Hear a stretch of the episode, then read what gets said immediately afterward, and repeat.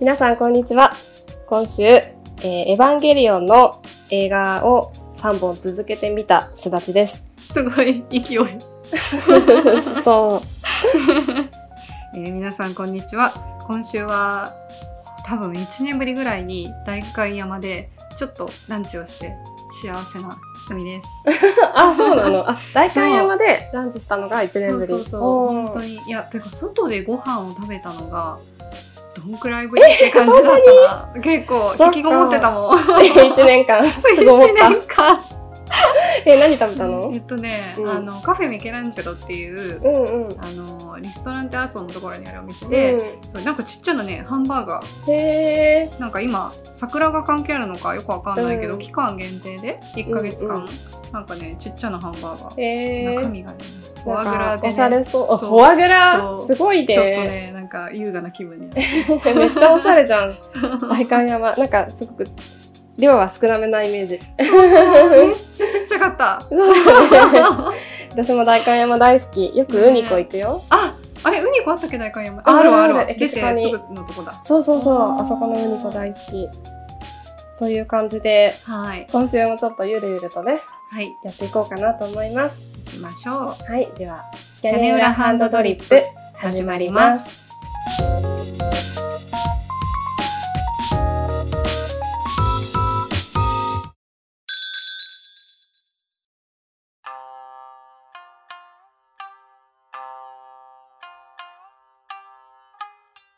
そうだ京都行こおーいいね私を京都に連れてってう そうちょっとちょっと今日はいろいろ録音トラブルもありながら我々これねあの撮り直しだからちょっとテンション高めですよテイク2なんです というわけで、はいえっと、今週はちょっと京都について語ってみようかなと思います。みんな大好き京都うん。なんか私京都旅行すごい大好きでうんうんよく行くので、えっとおすすめの、ままああすだち流定番京都観光スポットがあるので、そそれれをねちょっと海に教えちゃおうかなと。嬉しいえめっちゃ嬉しいいやほらあの、うん私小学校とか中高とか、京都行ったことなくって初初めてが18の時、大大学に入って親戚が京都行ったことないなら連れてってあげるって言ってくれて初めて行ったからそっかそうそうだよね嬉しい、小学校カナダでうん、高校オーストラリアだもんねそうそうそうそうなんかうまくうね、んうん修学旅行の時期いなくてね っかまあそう言いつつ私も修学旅行は京都だったけど、うんなんか本当に観光をちゃんとしたのは、えー大学入ってからだから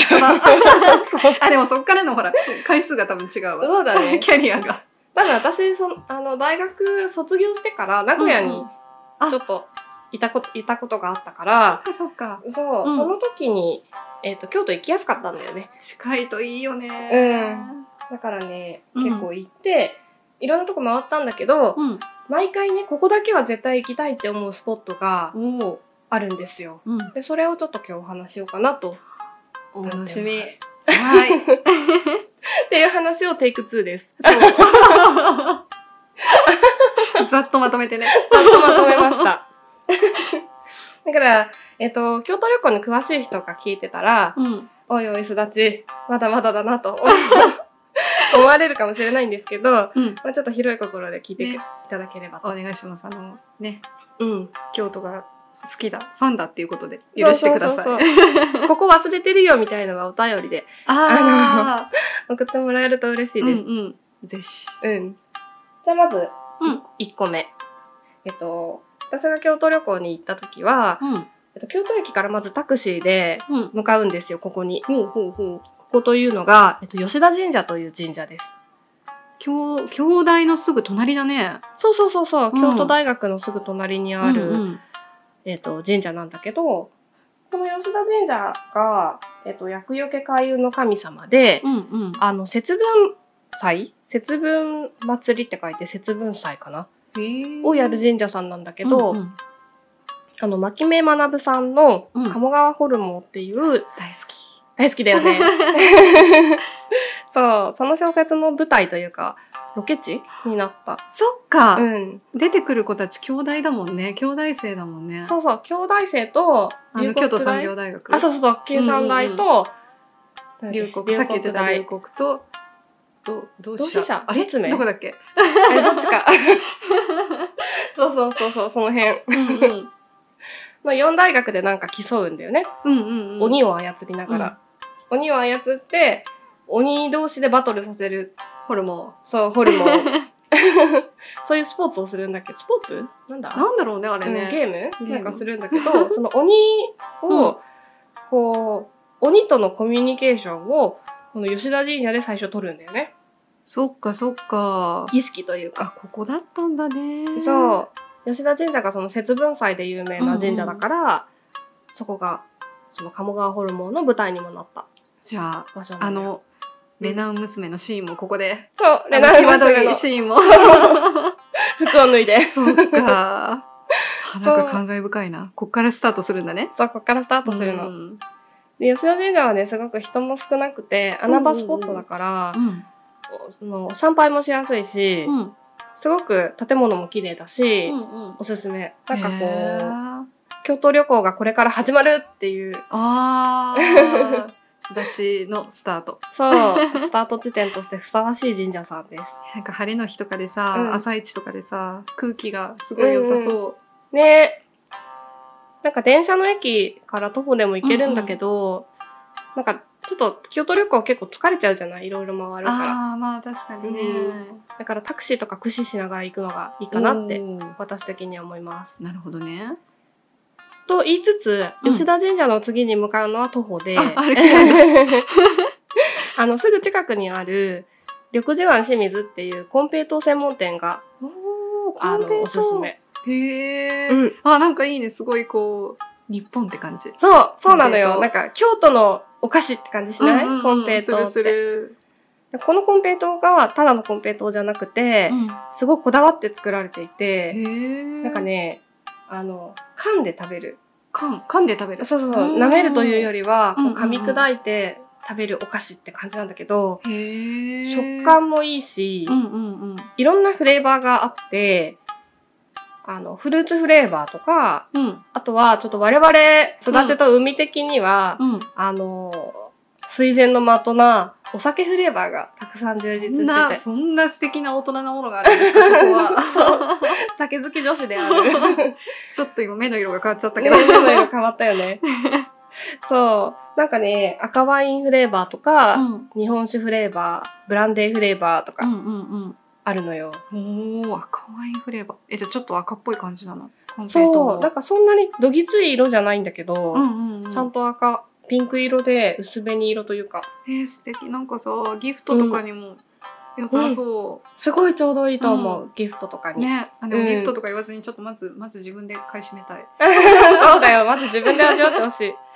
あとは、ブランデーは父の日にすごく、ああの、人気で、ー、うんうんうんうん。あの、お店に行っても買えないというか、人気すぎて買えないから、あ、そうなんだ。そう、予約しないとダメなので、へーブランデーとか日本酒とか、うんそれ系はぜひ予約をして買ってください。なんか発送もしてくれるから、おー。えー、いいね。そしたらさ、うん朝一吉田神社行ってさ、テクテク歩いて、うん緑樹庵さん行ってさ、ね、そう、で、緑樹庵受けで取って、コンそうペイトお弁当買っをて、うんまあお土産も買ってもいいし、うんうんうん送ってもいいし、うん。その食べ歩き用に何個かちっちゃい小袋買っあーいていね、ポリポリ食べながら、 うんうんうん。次の観光スポットに向かうっていうのが私はは大好き。発送するとさ、うん身軽になるからいいよねあの、うん持ち歩かなくても済むっていうお土産とかそう、そうなのよ。うんここはぜひ立ち寄ってほしオッいケー場所です。で、うん、その足でコンペイトをポリポリ食べながら向かうのが、うん、この鴨川のね、京都の鴨川って、あの、鴨川と高野川が、うんえっと、合流して、三角巣みたいな場所があるるのね。 Y の字みたいになってるこの Y の根っこのとこだねそうそうそうそう。ここが、えっと、下鴨神社がある場所で、うんうんで、この三角形になってる先端側から行くと、参道が森になってるのね。うんへえで、そこが忠須の森って呼ばれる、うん。ちょっと可愛い名前の森が、ただすの森。うん、ちょっと怪しい名前の森,、森があって、どういう意味なんだろう、ただす。 どういう意味なんだろう ね。ね。ね意味考えたことなかった けど、なんか糸辺に、うん。お札の札の右側の字を書いて、うんうんうんうんただすって読むんだけあーど、初めて聞くな。ただす。そう、そこが、えっと、森見と美彦さんの小説によく出てくる場所で、ななんかタヌキとか、天狗とかがそこでいろいろな物語を繰り広げる場所なの。 そんな、そんな怪しげな素敵な森があるのね。そうなのよ。で、そのうっそうとしたうん森を参道なんだけどね、うんポリポリコンペイトを食べながら歩いて、下鴨神社さんに参拝するっていうのがまた、おオツなんですよなるほど ね。このコンペイト食べながらってのがいいね。いいでし ょそう。で下鴨神社さんは、うんえっと、いろんなお社が、ちっちゃいお社がいくつか、あの、本堂以外にあって、へーうんうんうんうんえーで、そのお社の一つが縁結びのおお社来がたあるのよ。ね。これはちょっと行かねばならぬ。 そうおすすめ。私も毎回行ってる。行ってる。 いろんな縁があるもんね。仕事の縁も欲しいし、 そう、ね。いろんなね。そう。恋愛の縁も結んでほしいし、うんお仕事も、なんかその、美味しいものとのご縁とか。あ、それいいな。それもいいそうな。美味しい欲張っちゃうな。そう。だからこ、この後、京都の街を旅するいいご縁を、あーぜひ、みたいな。よろしくっていうそう。参拝だね。そうなんですうよ。んこれあの、テイク1の時にも言ったんですけ ど、このね、上鴨神社さん、あ、じゃあ、下鴨神社さんっうん。て、京都弁で言うと、下鴨さんみたいな響きがね。ね。西でいいね。そう。あ、そうそう、それで上鴨神社も北の方にあるんだけど、そうなんだ。そうう、ん上鴨神社は上鴨さん。あ下鴨神社はおー下鴨さん。あ、これ地元の人がそう呼ぶんだね。 そう下鴨さん、上鴨さん。京都の人と話した時に、下鴨さんって呼んでて、うんうなんて可愛いんだと思ん。ってねた。え。 てか、さんつけるんだね。あ、そうそう。確かにさんつけるイメージある、京都あの人。るね。なんか神社にさんつけるのってさ、こう親しみがあっていいよね。うんなうんうんうんんか神様だから、あの、かしこまらなきゃいけないって感じがしないのがいいなと思って。ああ。そうね。うん。だ確かにね。からすごい身近に感じるうんそう、うん京都の神様ってすごく、なんか、あれなんだな、あったかいんだなっていうさ、うん感じがして大好きなんだよね。なんだろう、なんだろうなんかちょっとあんまうまく言えないけど、んそういう昔からの日本の文化が、うん。を体現してるっていうか、うんうん。なんか一緒に生きてるって感じがするね。そうなんだ よ。うなんか、その、関西人じゃない我々が言うと、うんうんちょっとわざとらしくなっちゃうんだけ ど、京都の人が自然に、下鴨さんうっうて言ってると、もう本当になんかはんなりって感じる。あーねえいいよねこればっかりはちょっと多分ちっちゃい頃から言い慣れてないと出せないあるんだろうね。うんねで、えっ、と、下鴨さん、下鴨さん、うん 難しい。 下鴨さんをお参りした後、うんうんそこから、うんえっ、と、今度はまたタクシーに乗って、うんうんちょっと離れたところに向かいます。川を越えて、うんえっと、北西の方に進んだとこにある元光庵っていうお寺に行くのね。地図で言うとだいぶ離れてるね。そうなの。左あの上の方。そう、金閣寺の、うん。えっと、北の方にはあるおあ寺なんだけど、うんうんここがね、私本当に大好きで、うん。あ、で、ちなみにここがね、今改修工事中で、えそうなんそうだなの。2020年春までね、拝観ができない。 2020年春そう、 ?2022 20年。年2022年。 間違えた。もう、終わってもた。う終わってない終わってない終わってないの。2022年春。うんだから来年の春までうんちょっとお休みしちゃってるんだけど、まあその頃には多分コロナもそうだ落ちね、着収まい。っててうん。見に行けてるといいな。ねここはどんなとこここはね、ん。見どころが2つあって、んうん。 1個が、えっと、お庭を眺める窓があるのね。へえ。うんうん。こう、室内からお庭を眺めるんだけど、うん。窓が丸い窓とうん四角い窓が1つずつついてて、ほうほう。丸い方が、えっと、悟りの窓って言われてて、うん。っ四角い方が、えっと、迷いの窓。って言われてるよね。なんか自分の気持ちに迷いがあったら、その四角い方の窓を見るってことなのかな。多分そういうことだと思う。うーん。なんか丸い方は宇宙を表してて、おまおあ。それが悟りに結びついてるら しい。深いな。で四角い方は、うん。四苦八苦の四苦の4つのこう苦しみをこう四角形で表してて、迷いの窓っっていうらしい。。窓から何が見えるの？ 窓からはお庭が見えるんだけど、そこのお庭に木がたくさん植わってて、うんあの4月から5月にかけては新緑がすごく綺麗で、で私はね梅雨時が一番好きなんだけどしとしとと。そうなの 心がすっごい落ち着く気持ちがなんかなんなんかメディテーションみたいだね。そうそうそう、ねでも本当瞑想とかね、うんぴったりだと思うこう穴場だからここも人が少ないし、とか言って増えたら嫌なんだけ原大稿好き案ちなみに源の光のいおりで原稿案、ど うんそうんうでもう一つ見どころがあって、うんもう一つは、えっと、地天井っていう、地天井うん地の天井え怖 い怖い、そうなの よ。これがどういう天井かっていううと、ん昔、えっと、戦国時代に、うんえっと、戦で負けたお侍さんたちが、えっと、自害をした時にうん血がぶわーっとこう広がった床がその建物の床があって、うんうんうんその床を原稿案に持ってきて天井にはめて供養したっていう人の足跡とかがちゃんと肉眼でもわかるすごいねなんかそう、ねなんか不思議と怖くなくて、ななんかこう悠久の時の中で、うん人が生きてたんだなみたいなうんなんかそういうことをこう思わされてうんなんかね厳かな気持ちになるんだよなるねほ。どねここはねいいですよ。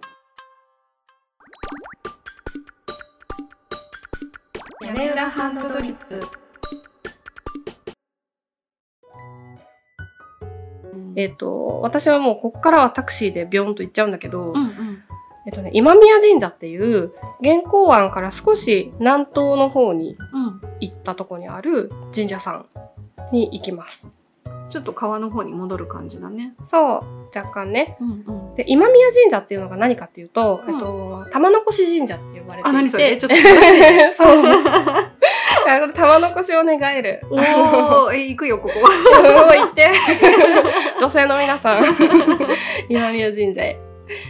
で、今宮神社もう一つ有名なポイントがあるんだけど、うん今宮神社の、えっと、参道の脇に、うん炙り餅のお店があるのよ。炙り餅そう。炙り餅ってなんかちょっととろっとしてるさやつじゃない、え違う、違うね、竹串の先端にお餅がついてて、うんうんうんう白味噌のタレをつけて炙って食べる。炙り餅なん か何かね記憶に残ってるってことはすごくなんかこう気になってたんだね、あ、本当 なんかさ、五平餅みたいうんうんうなん味なんだけど、もっと甘くて、うんこう味噌とか、へうん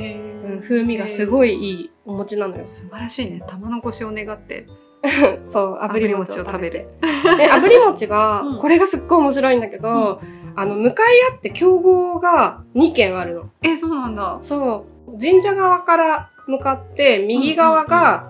えっとね、飾り屋さん。飾り屋確かさんね、飾り屋さんで、うん左側が、えっと、一和さんっていうね。うんうんで、おい、互いにそこを歩いてる人を、うん、こっちに来て、こっちに来てって 呼び込みをしてるのね。えいいねなんかそう。 で、そこを私は大体うん両方とも行く。あ 両方で食べるのね 両方で食べるあいい逆だでちなみに、一話さんの方が、ちょっと味が薄くて、飾り屋さんんが若干濃厚なのよ。だから、一話さんに行ってから飾り屋さんに行くのがおすすめのコースです。うん これは両方食べた人じゃないとわからない。わから ない。一皿500円で、うんうんえっと、お茶もついてうん食べれおる茶かもら。つくんだ。そう。だからね、これはちょっと1000円で両方行ってほしいなと思います。うんでちなみ、にね、この一和さん、うんあの、最初に行く一和さんの方が、うんえっと、創業が西暦1000年千年っていつ？ まだ、まだだから鎌倉幕府よりも前だから、おー藤原氏の頃かな。そうか。そんな昔からそう、あるんだって。最初は一話さんだけだったの。そう、最初は一和さんだけで、一和さんが日本最古の和菓子屋さんって呼ばれてて、へー、で、で飾り屋さんの方が1600年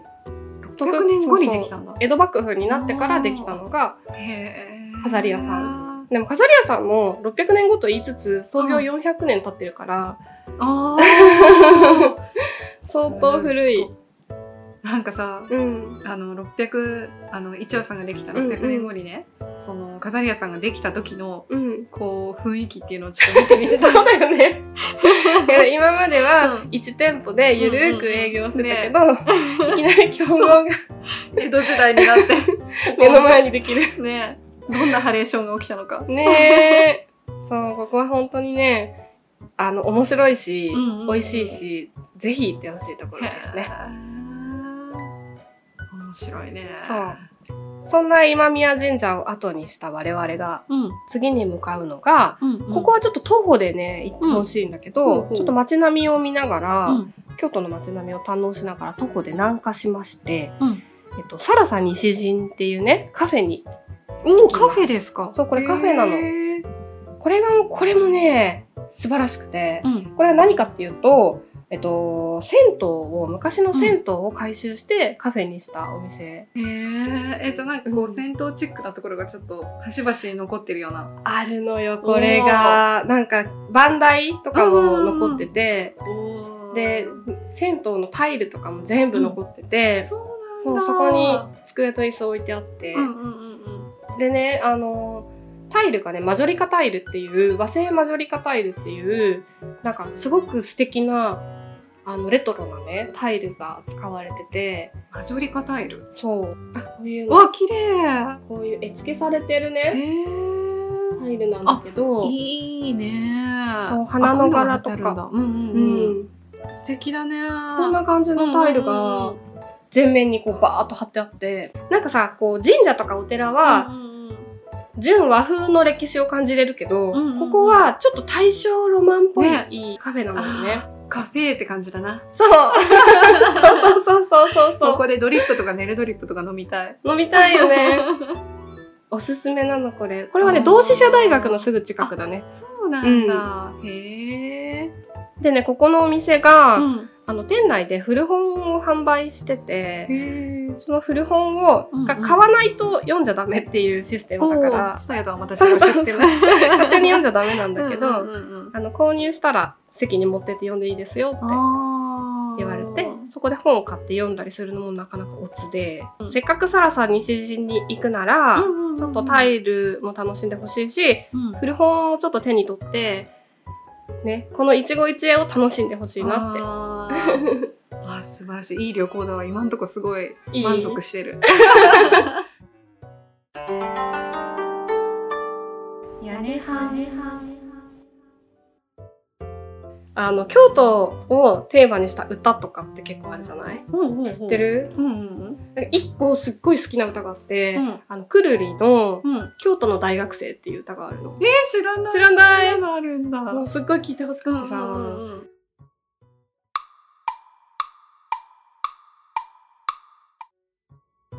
あ ー今聞かせてもらったそう、くるりの京都の大学生っていう歌が大好きで、なんか、京都にいるカップルうんうんで、彼氏は役所に勤めてる、大人になりきれてない、なんかちょっ二と、十歳。そう、二十歳のまだ歳 うんね、子供っぽい彼氏。うんで、多分彼女はフランスに留学に行く感じで、うんあそういうことか二人で旅行に行くのかと思っちゃったあ、旅行に行くのか な私うんなんか留学かなってあ解釈してたんだーけど、うんうんで彼氏は彼女に会うために旅行書買ってうんうんなんそうかいうことかそういうことか やってたけど、うんいやあなたは来なくていいわみたいなあー多分別れ話をするっていう歌詞なんだけど、うんうんちょっと京都って私にとってちょっと切ない街なんだけどさ、なんか学生の青春の街みたいなイメージがあって、うんなんかそれをこうギュッと詰め込んだ感じの歌で大好きなんだよね。くるりは、うん京都出身なんだっけうん京都出身のでないと書けないようアなーティスト歌詞でしたよ。ね、ほんと。京都旅行した後に帰りの新幹線でこれを聞きながら帰ると、なんか涙が出てくる。おー完璧ですね。帰り際までね。そう 完璧ですね。うんうんうん。オッケー。あのさ、舞妓はんってうんうん映画あったことない、あった見たことないけどあれも京都だよね、舞妓だもんねそう、あれも京都。京都のさ、えっ、と、祇園とかうのんうんお座敷って一元さんお断りなんだけど、うんうんだから誰かの紹介とかじゃなきゃ入れないんだけけど、その、どうしてもお座敷遊びがしたい主人公が、 その、なんとかしてそのお座敷に上がり込もうとするの。お話そんな機会ないもんねだって舞妓さんと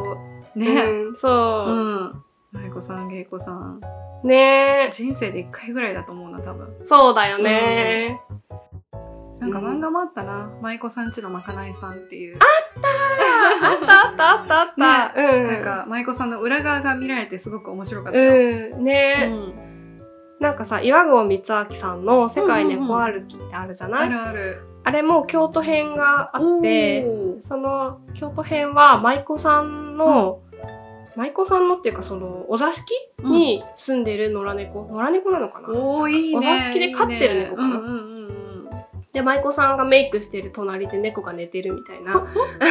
似合うそうなねだって和室っていうか、あの畳の上でしょきっとそうそうそう、ね畳の上舞妓さん正座してうんうんうんなんかこうなんか昔っぽい兄弟、うんうんうん三面鏡がこうついてるうん兄弟でやっててその隣で猫寝てるみたい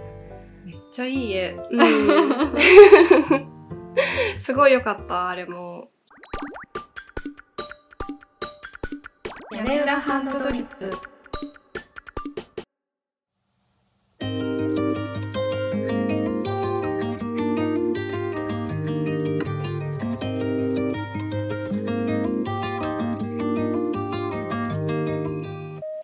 という感じ でいやーもう気分が京都になりましたね京都になりおかまげしでたすごいなんか旅行行って帰ってきた気分本 当ありがといいえ行きたい京う都ね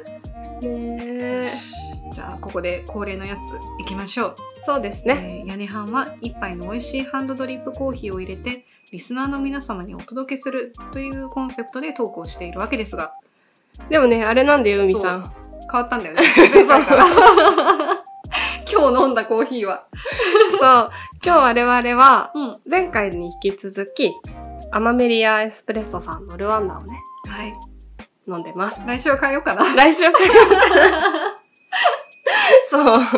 でも本当に美味しいからこれ、うんう先週も言ったけどね、いや今回もちゃんとねうんあれなんあですよそあの温度が測れるううん湯沸かし器ケトルケトルケトルを買ってですそねう海ちゃんが買ってくれたのそうそうそあの口が細いやつうねすっごい入れやすかった、入れやすいよいつもねどこどここぼしてたそんうだけどあれね必須なんだよハンドドリップ本当、ねそうなんかね何事も道具からうん形から入るのって大事大事大事 そう上手くなってから形にこだわらないっていうのがいいかもしれない、そねうですねそうだと思う、 えー屋根班ではリスナーの皆様からのお便りを募集していますコーナーの提案や質問や相談も受け付けていますのでよろしくお願いしますフォームのリンクは概要欄に貼ってありますので、ぜひアクセスしてみてください。メールアドレスは、やねはん .koala.gmail.com